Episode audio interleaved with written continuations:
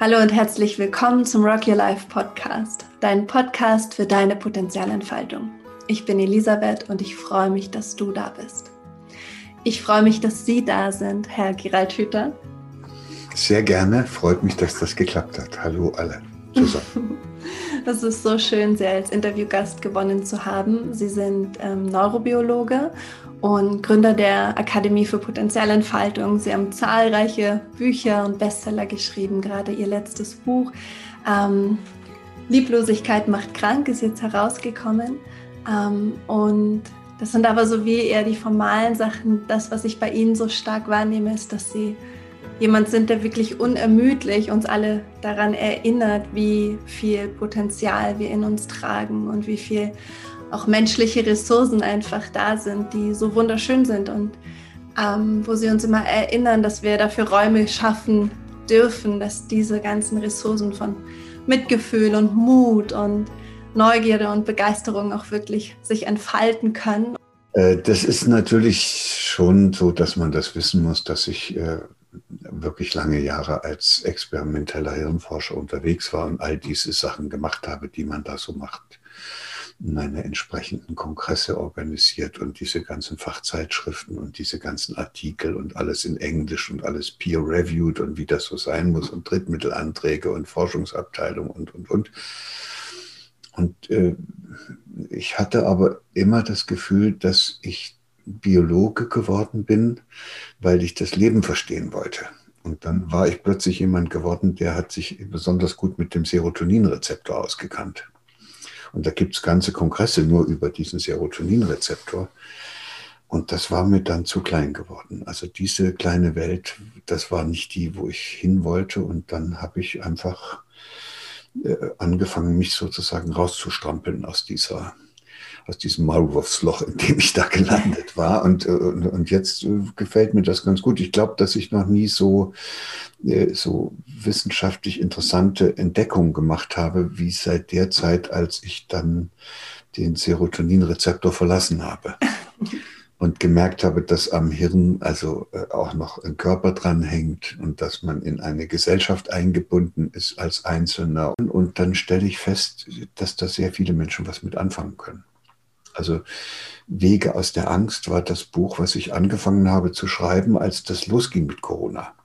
Weil ich geahnt habe, dass das ein Thema wird, was zwar Corona heißt und wo Corona draufsteht, aber wo unten drunter die Angst sitzt. Die Angst, dass da etwas kommen könnte, was wir nicht unter Kontrolle kriegen. Und dann habe ich mich gefragt, wie das dann immer so weiterging, dass, warum die Menschen eigentlich sich wie aufgescheuchte Hühner umherjagen lassen. Ne, in, in dieser Angst. Und das, äh, die Antwort heißt, da bräuchte man ja eine innere Stärke, damit man nicht wie so ein aufgescheuchtes Huhn reagiert. Und dann äh, ist das die Frage, wo kommt denn diese innere Stärke her? Und das ist jetzt ganz bitter, was ich sage, aber die innere Stärke kommt daher, dass man sich selber mag. Hm. Sie merken, wie blöd banal das ist. Und trotzdem gibt es so viele Menschen, die sich nicht mögen die unzufrieden mit sich und ihrem Leben sind? Ist das, was Sie gerade bewegt?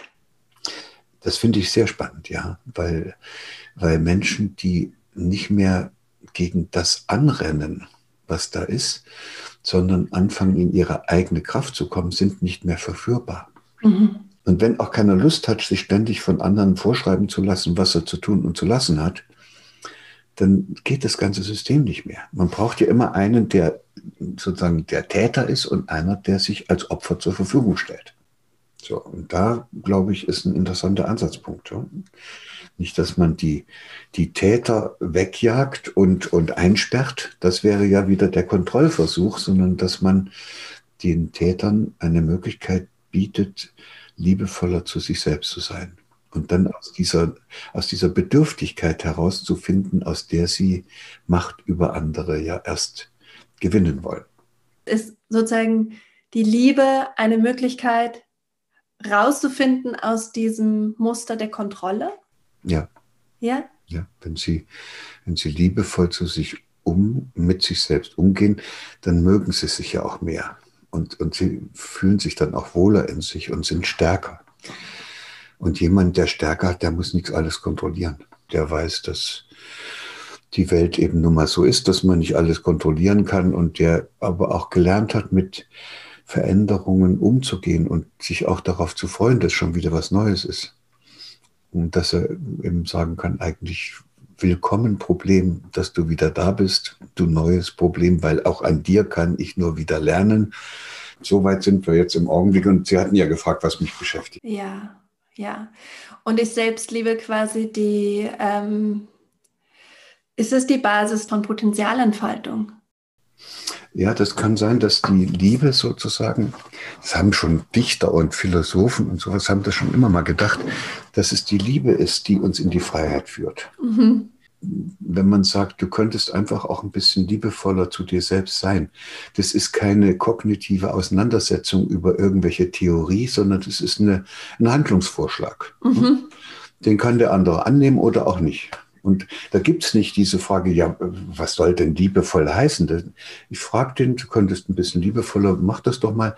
Und dann sagt er, nee, will ich nicht. dann sage ich, ist in Ordnung, dann machst du es nicht. Dann gehst du halt weiter so lieblos wie bisher mit dir um. Und da jetzt es ein bisschen böse, weil ich habe nämlich gerade dieses Buch geschrieben, was Sie da eben schon erwähnt haben. Und dann schenke ich ihm das Buch. Lieblosigkeit macht krank. Und, und dann ist natürlich blöd. Jetzt ist die Liebe ja als ähm, Kraft oder Ressource mal in jedem von uns angelegt. Und wir haben ja eine sehr, sehr große Liebesfähigkeit als Mensch. Warum ist dann so viel Lieblosigkeit in der Welt? Was wir sagen können, ist, dass alle Kinder mit diesen beiden Grundbedürfnissen zur Welt kommen und da tun die auch alles dafür, dass sie, dass sie dazugehören dürfen. So heißt das Bedürfnis. Und, und dann, wenn sie dann so ein bisschen sicher sind, dass sie da äh, in der, in der Gemeinschaft gut aufgehoben sind, also wenigstens bei der Mutter oder den Eltern, dann fangen die sofort an spielerisch zu entdecken, was es in der Welt alles so gibt. Das heißt, dann meldet sich das nächste Bedürfnis und das nennt man so ein bisschen im Deutschen übel Neugier, aber in Wirklichkeit ist es ja Entdeckerfreude und Gestaltungslust. Und, und dann finden die halt raus, was man alles mit den Händen machen kann und was man alles mit dem ganzen Körper machen kann. Das geht alles spielerisch, da braucht auch keiner, die zu unterrichten, wie das geht. Und das ist Potenzialentfaltung pur. Also aus der Verbundenheit heraus in die Freiheit. Ja. Und das haben wir alle bis zum, vielleicht manche bis zum dritten Lebensjahr erlebt. Und dann haben die Erwachsenen diesen unstillbaren Drang, uns zu sagen, wo es lang geht. ja, das nennt man dann Erziehung.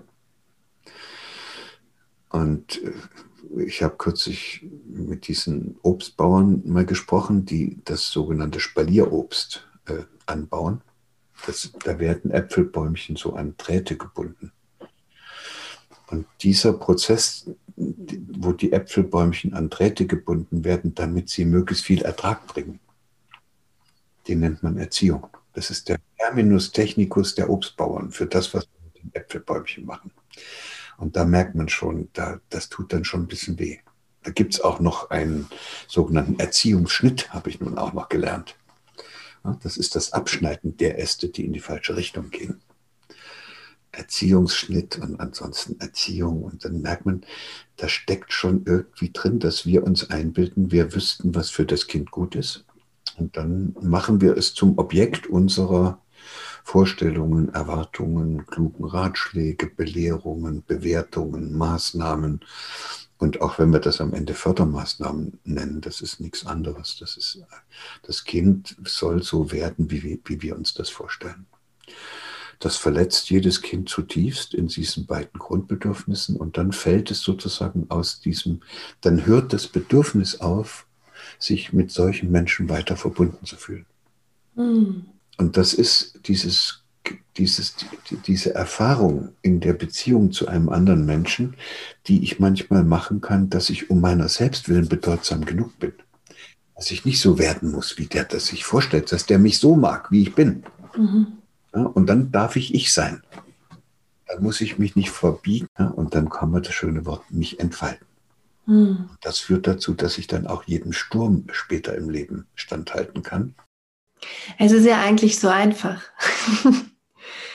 es geht um die Verbundenheit und es geht um die Einzigartigkeit. Es geht darum, in einem sicheren Beziehungsrahmen zu sein, in dem man willkommen ist, so wie man ist. Und darum, gesehen zu sein, in dem, wer man ist. Diese Erfahrung, dass das prinzipiell geht, das finde ich jetzt als Hirnforscher spannend, haben wir mal gemacht, bevor die angefangen haben, uns zu erziehen. Mhm. Das heißt, wir kommen mit dieser Erfahrung auf die Welt, das geht ja schon intrauterin los. Und dann ist das die Grunderfahrung. So, und dann stellen wir fest, geht nicht. Wir werden benutzt, wir werden ausgeschlossen, wir werden ausgegrenzt, wir sind nicht gut genug. Wir, so, und, und dafür müssen wir Lösungen finden. Und die Lösungen, die uns dann dazu einfallen, sind alle irgendwie lieblos. Also entweder werde ich, manchmal werde ich auch lieblos zu mir selbst, indem ich mich selbst blöd finde. Wenn mir lange genug einer eingeredet hat, ich bin zu doof für Mathe, ist das so schmerzhaft, dass es schon hirntechnisch auch leichter ist, einfach davon auszugehen, dass ich mir selbst sage, für Mathe bin ich so doof. Mhm. Und dann kann der nächste Mathelehrer kommen, kann mir wieder eine 5 geben. Und dann sage ich, ja, für Mathe ist sowieso bei mir Hopfen und Malz verloren, bin ich zu blöd für. Wie würde ein Schulsystem aussehen, in dem diese beiden Werte oder auch Bedürfnisse, Freiheit und Liebe, gelebt sind und ausgedrückt sind? Ach, wenn ich Ihnen jetzt sage, das, das wissen Sie alle. Also die Schule ist immer nur ein Spiegel der Gesellschaft. Mhm. Und Sie können in einer auf Wachstum orientierten Konsumgesellschaft keine anderen Schulen gebrauchen als die, die wir haben. Das heißt, äh, solange wir uns nicht als Gesellschaft sehr grundlegend überlegen, ob wir da nicht einen anderen Weg finden, wenn wir da nicht rausfinden, dann brauchen wir weiter solche Schulen. Und gleichzeitig gibt es auch so viele Lehrer und Lehrerinnen, die in diesem jetzigen System oder in dieser Schulkultur sich nicht mehr zu Hause fühlen und die sagen, wir müssen die Kinder und Jugendlichen individuell begleiten und sie sehen können und fernab vom ganzen Curriculum und dem ganzen Stundenplan und diesem ganzen Wissen ähm, die Jugendlichen auch in ihrer persönlichen Entwicklung begleiten. Also ich kriege das ganz viel mit, dass viele, viele aufstehen und sagen, wir müssen es anders machen. Und da ist so wie ein zarter Kulturwandel, den ich wahrnehme. Wie sehen Sie das? Ja, das sehe ich genauso und ich bewundere auch diese Lehrerinnen und Lehrer, die sich da wirklich unglaublich bemühen, innerhalb dieses engen Rahmens irgendwie einen Raum zu bauen, in dem die Kinder und Jugendlichen ihre Freude am Lernen nicht verlieren. Und das, glaube ich, auch ist der richtige Weg, wenn in jeder einzelnen Schule die Lehrer, die irgendwie merken, so ist das nicht gut, wie wir das machen, versuchen, sich miteinander zu verbinden. Dann könnte man versuchen, sich mit den Eltern zu verbinden, in den jeweiligen Klassen. Diese Eltern, die muss man hinter sich bringen, sonst äh, zeigen die einen dauernd an, weil man was macht, was nicht äh, dem entspricht, was da Vorgaben ist. Und es gibt Schulen, da hat das die ganze Schule geschafft.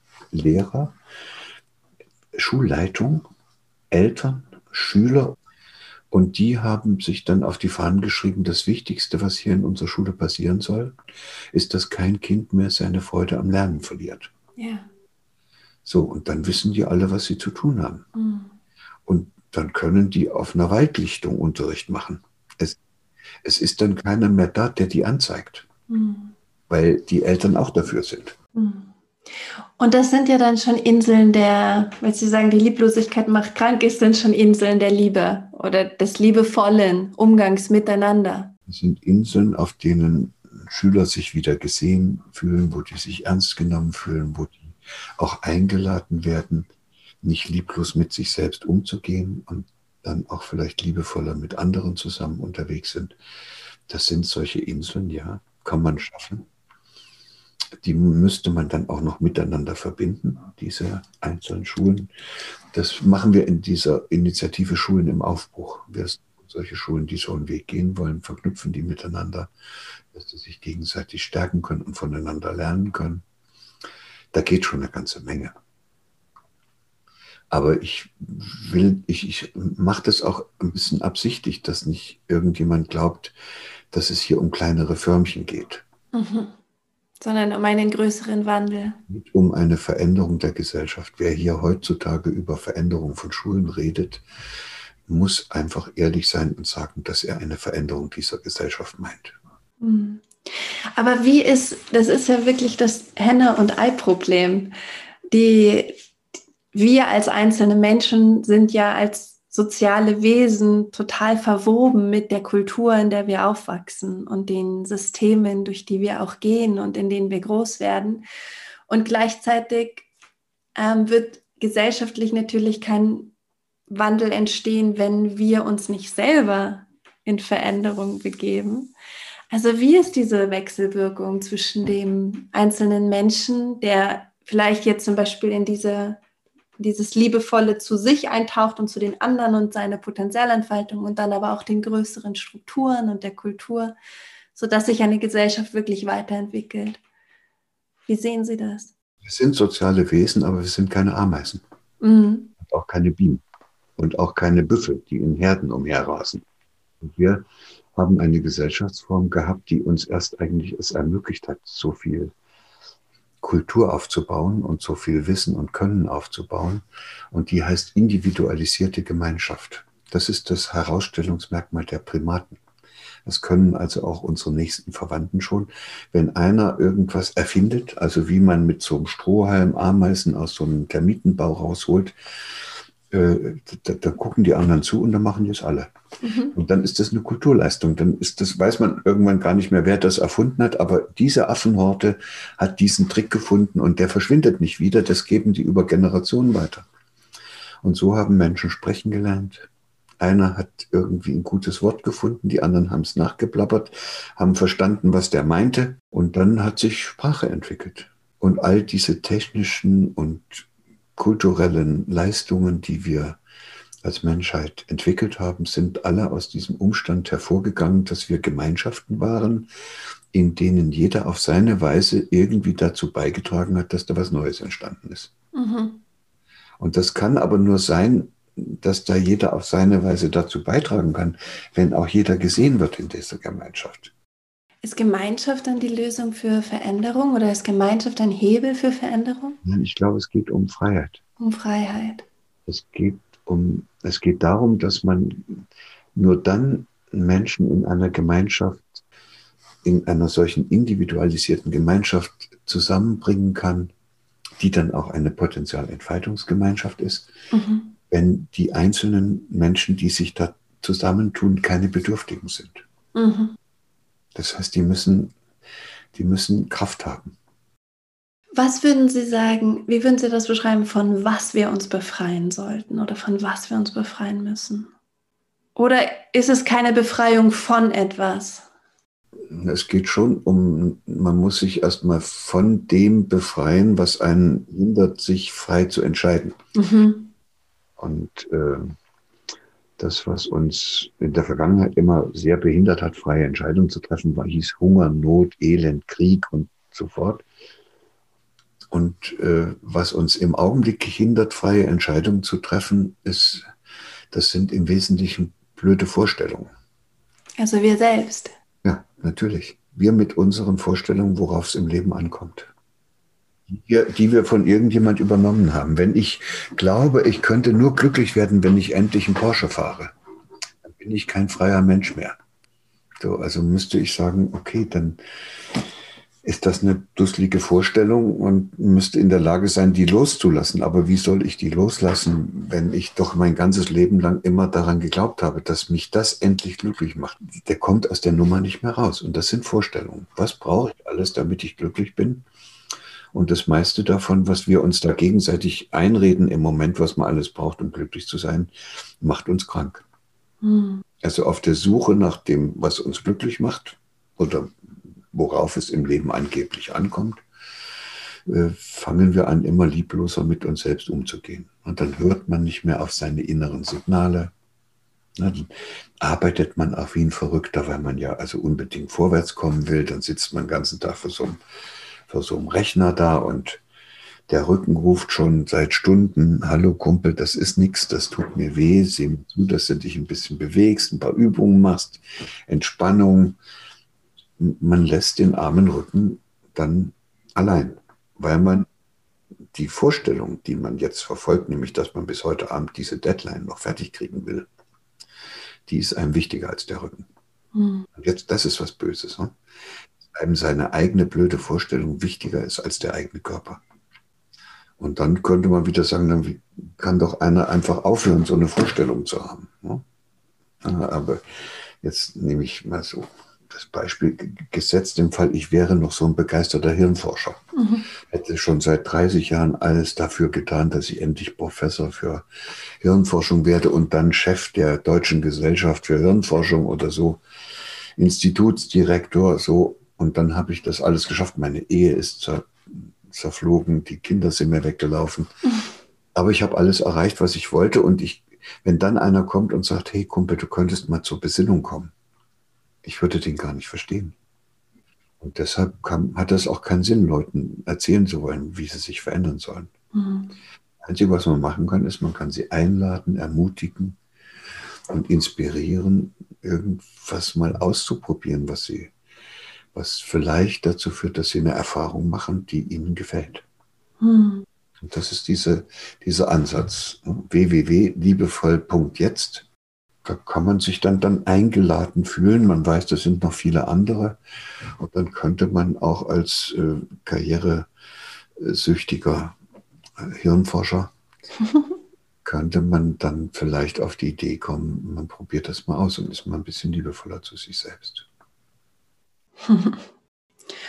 Und haben Sie ganz praktische Ideen und Tipps, um aus diesen, um vielleicht erstmal zu erkennen, dass das nur Vorstellungen sind, denen man hinterherläuft und dann auch, um da wieder auszusteigen und sich wirklich wahrzunehmen und die Bedürfnisse zu spüren und Kontakt aufzunehmen mit der eigenen Lebendigkeit und der eigenen Kraft, immer wieder quasi auch so diesen Weg zurückzufinden zu sich.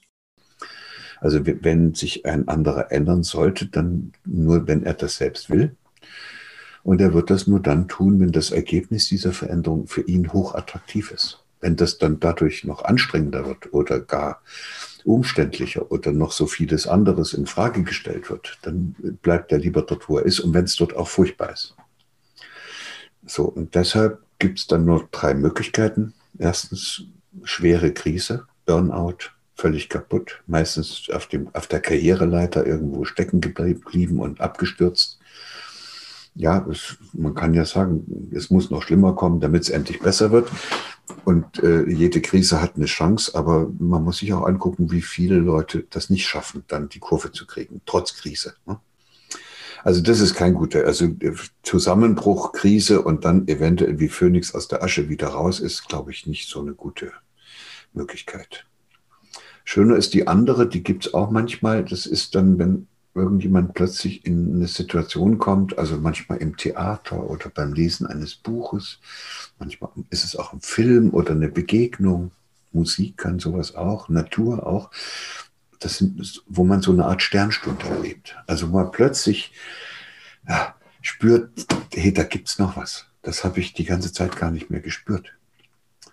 So, und dann merkt man plötzlich, da kommt diese ganze Entdeckerfreude wieder hoch, diese ganze Lebenslust, also die Erotik und die Sinnlichkeit. Und plötzlich lebt man wieder und, und fühlt sich lebendig. Und da gibt es manche, die das so schön finden und denen das so wichtig ist, dass sie sagen, Schluss jetzt, mach den alten Scheiß nicht mehr weiter. Hm. Was ist eine gute Lösung aus Ihrer Sicht? Also ich habe lange darüber nachgedacht und ich glaube, dass das, worüber wir hier die ganze Zeit reden, dass das die Lösung ist sie könnten selbst versuchen, etwas liebevoller mit sich umzugehen. Mhm. Und sie können auch noch ihre Freundinnen und Freunde und so einladen, das auch zu versuchen. Sie können das gemeinsam versuchen, sich auch ein bisschen zu helfen dabei. Und dann essen sie einfach nichts mehr, was ihnen nicht gut tut. Dann machen sie nichts mehr, was ihnen nicht gut tut. Dann fangen sie an, wieder sich zu spüren was sie eigentlich wirklich brauchen und machen nicht immer das, was da ihnen irgendjemand ins Hirn gepflanzt hat oder sie sich dann ja selbst ins Hirn gebaut haben. Mhm. Das heißt, sie finden zurück zu ihren wahrhaftigen, lebendigen Bedürfnissen und damit zu ihrer eigenen Lebendigkeit. Mhm. Das Ergebnis heißt dann, dass sie da plötzlich sich auch selber mehr mögen. Sie fühlen sich wieder lebendig, ne? wieder mit ihren lebendigen Bedürfnissen verbunden und das ist ein tolles Gefühl. Und das können Sie jetzt gleich nach unserem Gespräch, können Sie anfangen damit. Und ich kann Ihnen versprechen, dass wenn Sie das an irgendeiner Stelle, jeder kann da ja sich irgendwas raussuchen, wo er es mal anfangen will, irgendwie mit etwas aufhören, wo Sie wissen, das tut mir nicht gut, muss ich mir heute Abend diesen Krimi angucken? Nein, muss ich nicht, tut mir nicht gut, schalte ich nicht an. Und auf einmal hat man den ganzen Abend frei mhm. und kann sich überlegen, was man sich dann Gutes tut an diesem Abend. Und da möchte ich den sehen, der mir dann am nächsten Tag sagt, das war eine blöde Entscheidung, da gestern liebevoll mit mir selber umzugehen. Je mehr es solche Menschen gibt, die das versuchen, desto mehr, glaube ich, ändert sich da sowas in, in einer Gesellschaft. Und so hat Grundstimmung. Also wenn wir am Anfang gesagt haben, liebevoll mit anderen kann man nur umgehen, wenn man selber mit sich selbst liebevoll umgeht, dann wäre das die Voraussetzung. Dann dürfen wir nicht dauernd anfangen, von anderen zu erwarten, dass die endlich liebevoller zu uns sind. Da muss man erstmal gucken, dass man selber liebevoll zu sich selbst ist. Hm. Schön, ja. Eine Frage habe ich noch. Ähm, und zwar, wir machen ja bei Rock Your Life schon ganz, ganz lange ein Mentoring-Programm zwischen bildungsfernen Jugendlichen. Das ist ja so definiert, dass sie mindestens oder maximal 25 Bücher zu Hause haben oder weniger und Studierenden. Und diese Studierenden begleiten unsere Jugendlichen über ein bis zwei Jahre auf ihrem Weg in die weiterführende Schule oder den Beruf. Und jetzt wurden wir evaluiert, die letzten sechs Jahre vom IFO-Institut, und sie haben herausgefunden, dass es tatsächlich wirkt und dass die ähm, Unterschiede, die bildungsnahe und bildungsferne Jugendliche haben, dass die nivelliert werden durch das Mentoring-Programm und dass die, ähm, die Jugendlichen, mit denen wir arbeiten, quasi sich einfach in ihrer Potenzialentfaltung ja, weiterentwickeln. Und meine Frage, die ich noch habe, ist, was Sie unseren Mentoren und Mentorinnen ähm, raten würden oder als, als Tipp mit an die Hand geben, ähm, wie sie die Jugendlichen begleiten können. Sie könnten mal ausprobieren, was passiert, wenn Sie so ein Mentee, so einen Menschen dann das erste Mal treffen und dass Sie dem sagen, Sie freuen sich darauf, von ihm so viel wie möglich lernen zu dürfen. Ja. Das als auch ihm signalisieren, dass man auch nur ein normaler Mensch ist, dass man jetzt bestimmte Sachen kann, aber er kann was anderes. Und das würde man gern von ihm lernen. Man kommt nicht als Klugscheißer daher und zeigt ihm, wie es lang geht, sondern man sagt, wir können, also ich finde es unglaublich spannend, jetzt von dir äh, so viel lernen zu können, weil du hast so eine andere Welt erlebt, du hast so viele wichtige Sachen erfahren und Erfahrungen gesammelt, wo ich mich überhaupt nicht auskenne. Und das finde ich irrsinnig spannend. Ich helfe dir ein bisschen, ein Stück von der Welt äh, erleben zu können und erfahren zu können, die ich kenne und zeigst mir ein Stück von deiner Welt. Und dann sind wir beide reicher. Das ist eine innere Einstellung, wie man den anderen betrachtet. Und das merken Sie jetzt entweder als Objekt und dann bindet man ihn an die Drähte oder dann erklärt man dem, worauf es im Leben ankommt. Oder man behandelt ihn als ein lebendiges Wesen, als Subjekt. Und dann sagt man, wir können beide voneinander lernen, hm. Wir uns aufeinander einlassen. Hm. Und das ist, glaube ich, der Weg, wie es geht. Das ist auch, ist auch liebevoller. Ja, da sind wir wieder bei dem Thema. Das war das Interview mit Gerald Hüther. Ich bin gespannt, was du aus dem herausziehst, was deine ganz eigene Resonanz damit ist. Und du kannst deine Gedanken zu dieser Folge bei uns auf Instagram teilen, auf unserem Kanal at rockyourlife-mentoring. Ich freue mich, dass du da bist und dass du uns begleitest, dass wir dich durch diesen Podcast begleiten dürfen. Und ich wünsche dir eine wunderschöne Woche. Kopf hoch, Herz offen und Rock'n'Roll. Deine Elisabeth und das ganze Rock Your Life Team.